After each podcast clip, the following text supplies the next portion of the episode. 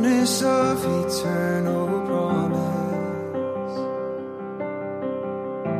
stirring in your sons in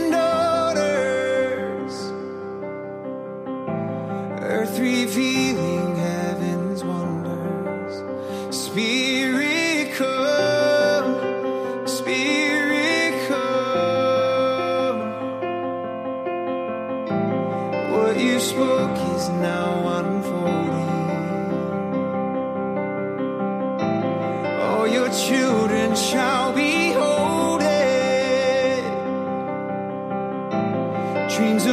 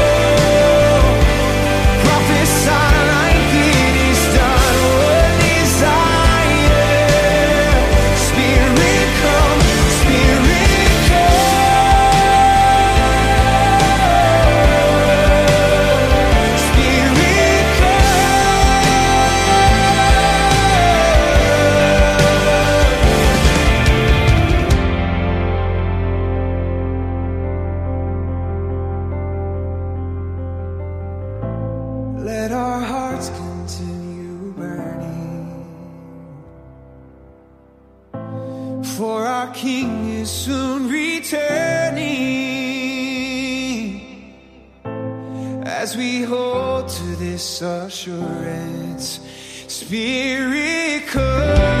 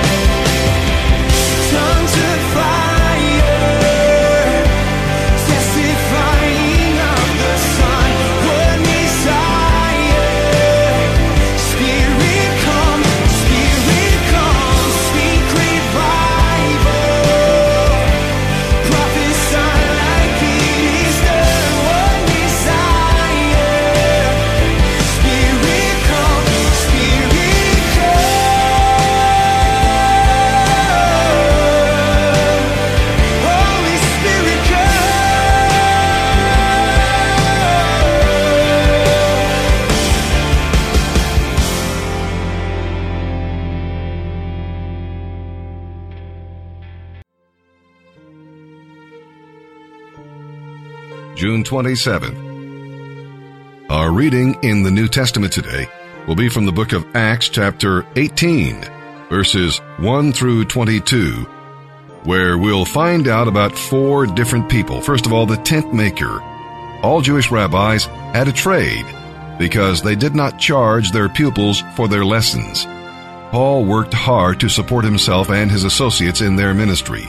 He also worked so that the unsaved could not accuse him of preaching the gospel just to make money.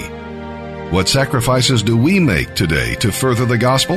We'll read about the watchman. The image is from the book of Ezekiel. As a faithful watchman, Paul warned sinners of the wrath to come, so his hands were free from their blood. And we'll read about the evangelist. Paul moved next door to the synagogue and kept witnessing. He was not one to run away from either the battlefield or the harvest field. The Lord promised, I am with you, a promise he gave to many people and still gives us today. And we'll read about the builder. Paul did not just win souls, he also built a local church by teaching the converts the Word of God. In fact, he followed the commission of Matthew. After reporting to his home base in Antioch, Paul revisited some churches to build them up in the faith. And now let's begin our reading today in the New Testament. June 27th, Acts chapter 18, verses 1 through 22. Then Paul left Athens and went to Corinth. There he became acquainted with a Jew named Aquila, born in Pontus, who had recently arrived from Italy with his wife Priscilla. They had been expelled from Italy as a result of Claudius Caesar's order to deport all Jews from Rome. Paul lived and worked with them, for they were tent makers just as he was. Each Sabbath found Paul at the synagogue, trying to convince the Jews and Greeks alike. And after Silas and Timothy came down from Macedonia, Paul spent his full time preaching and testifying to the Jews, telling them, the Messiah you are looking for is Jesus. But when the Jews opposed him and insulted him, Paul shook the dust from his robe and said, Your blood be upon your own heads. I am innocent. From now on, I will go to the Gentiles. After that, he stayed with Titius Justus, a Gentile who worshipped God and lived next door to the synagogue. Crispus, the leader of the synagogue, and all his household believed in the Lord. Many others in Corinth also became believers and were baptized. One night the Lord spoke to Paul in a vision and told him, Don't be afraid. Speak out. Don't be silent. For I am with you, and no one will harm you because many people here in this city belong to me. So Paul stayed there for the next year and a half, teaching the word of God. But when Gallio became governor of Achaia, some Jews rose in concerted action against Paul and brought him before the governor for judgment. They accused Paul of quote, persuading people to worship God in ways that are contrary to the law, end quote. But just as Paul started to make his defense, Gallio turned to Paul's accusers and said, Listen, you Jews, if this were a case involving some wrongdoing or a serious crime, I would be obliged to listen to you. But since it is merely a question of words and names and your Jewish laws, you take care of it. I refuse to judge such matters and he drove them out of the courtroom. The mob had grabbed Sosthenes, the leader of the synagogue, and had beaten him right there in the courtroom, but Gallio paid no attention. Paul stayed in Corinth for some time after that, and then said goodbye to the brothers and sisters, and sailed for the coast of Syria, taking Priscilla and Aquila with him. Earlier, at Cenchrea, Paul had shaved his head according to Jewish custom, for he had taken a vow, when they arrived at the port of Ephesus, Paul left the others behind. But while he was there, he went to the synagogue to debate with the Jews. They asked him to stay longer, but he declined. So he left saying, I will come back later, God willing. Then he set sail from Ephesus. The next stop was at the port of Caesarea.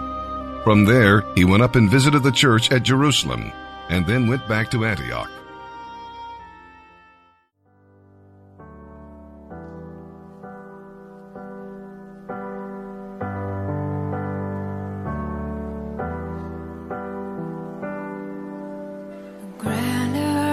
lips quaked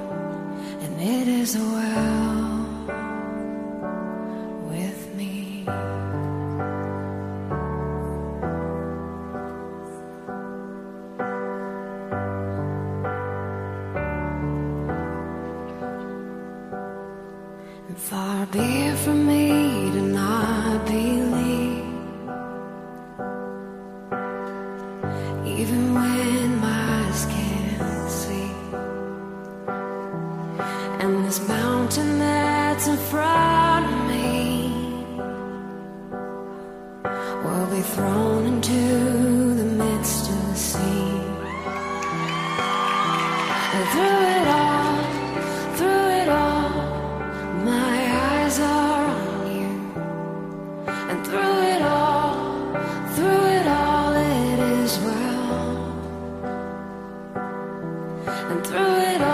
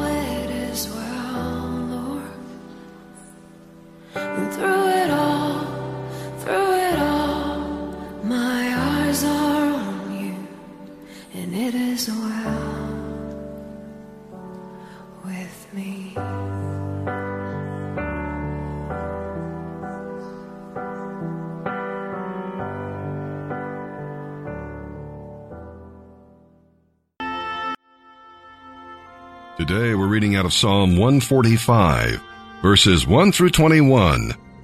And here David extols the Lord for his greatness, and his grace, and his goodness, and his glory, and his generosity.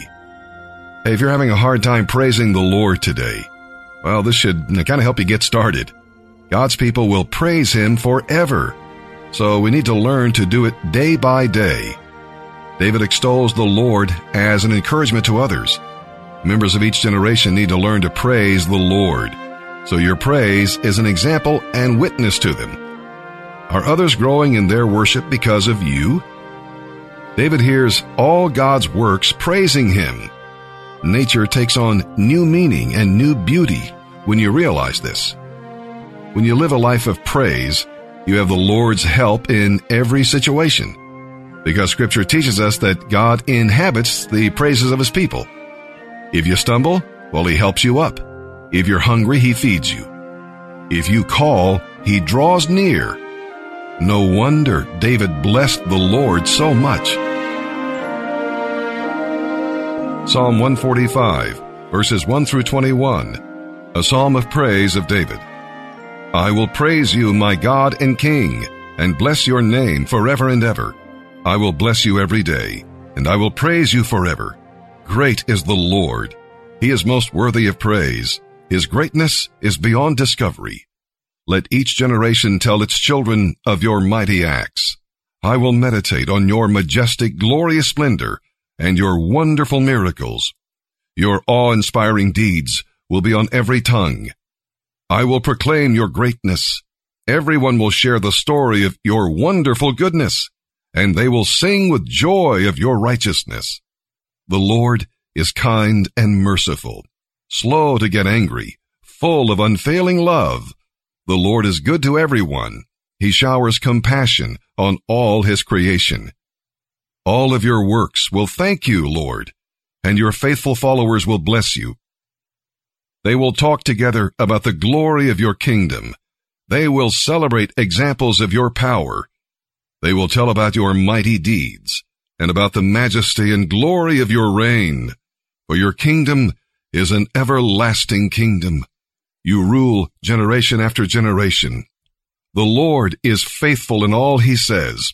He is gracious in all he does. The Lord helps the fallen and lifts up those bent beneath their loads. All eyes look to you for help. You give them their food as they need it. When you open your hand, you satisfy the hunger and thirst of every living thing.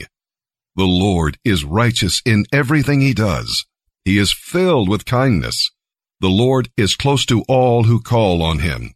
Yes, to all who call on him sincerely. He fulfills the desires of those who fear him. He hears their cries for help and rescues them. The Lord protects all those who love him, but he destroys the wicked. I will praise the Lord, and everyone on earth will bless his holy name forever and forever. Proverbs 18 verse 1. A recluse is self-indulgent, snarling at every sound principle of conduct. A lot of us in this house tonight, we're on the potter's wheel right now. And it's not comfortable. It doesn't feel good. But we need to just take solace in the fact that even though it may not feel good right now, as long as I'm in his hands, I know that everything is going to be all right. Just touch somebody, look them in the face, and tell them, I'm in his hands.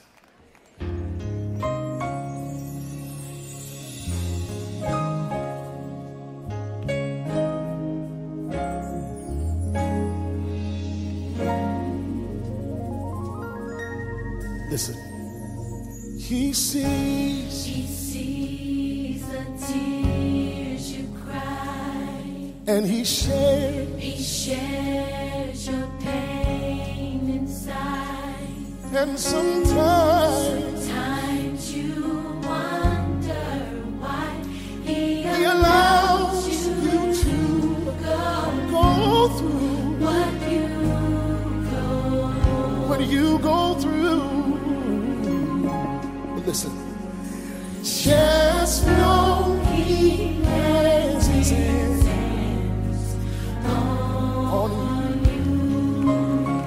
Good place to slip up those hands and give him some praise.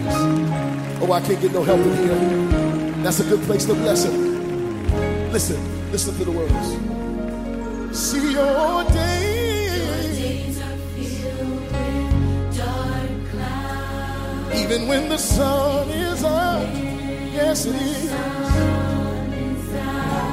And from the top of your lungs, you shout. Oh, Will there ever, will there ever be a change? What shall, what shall I do? Can I tell you one thing? Remember, just know He has His hands. He has His hands. His hands on you. Yes, He does. Said, I'll see you through. And when you cry, He's holding you. So just lift your hands up high, for He will, He will provide. Yes, He will, yes, He will. Just know He has His hands on.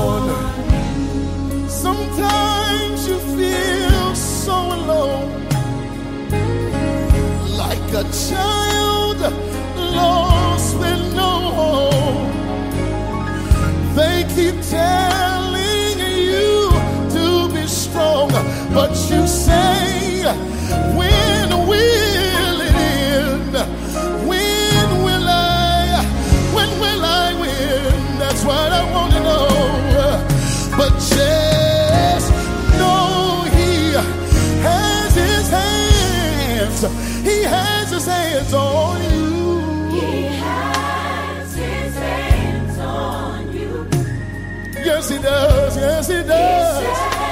does. He said, I'll see you through. And when You cry. he's holding you. So you can just, just lift those hands up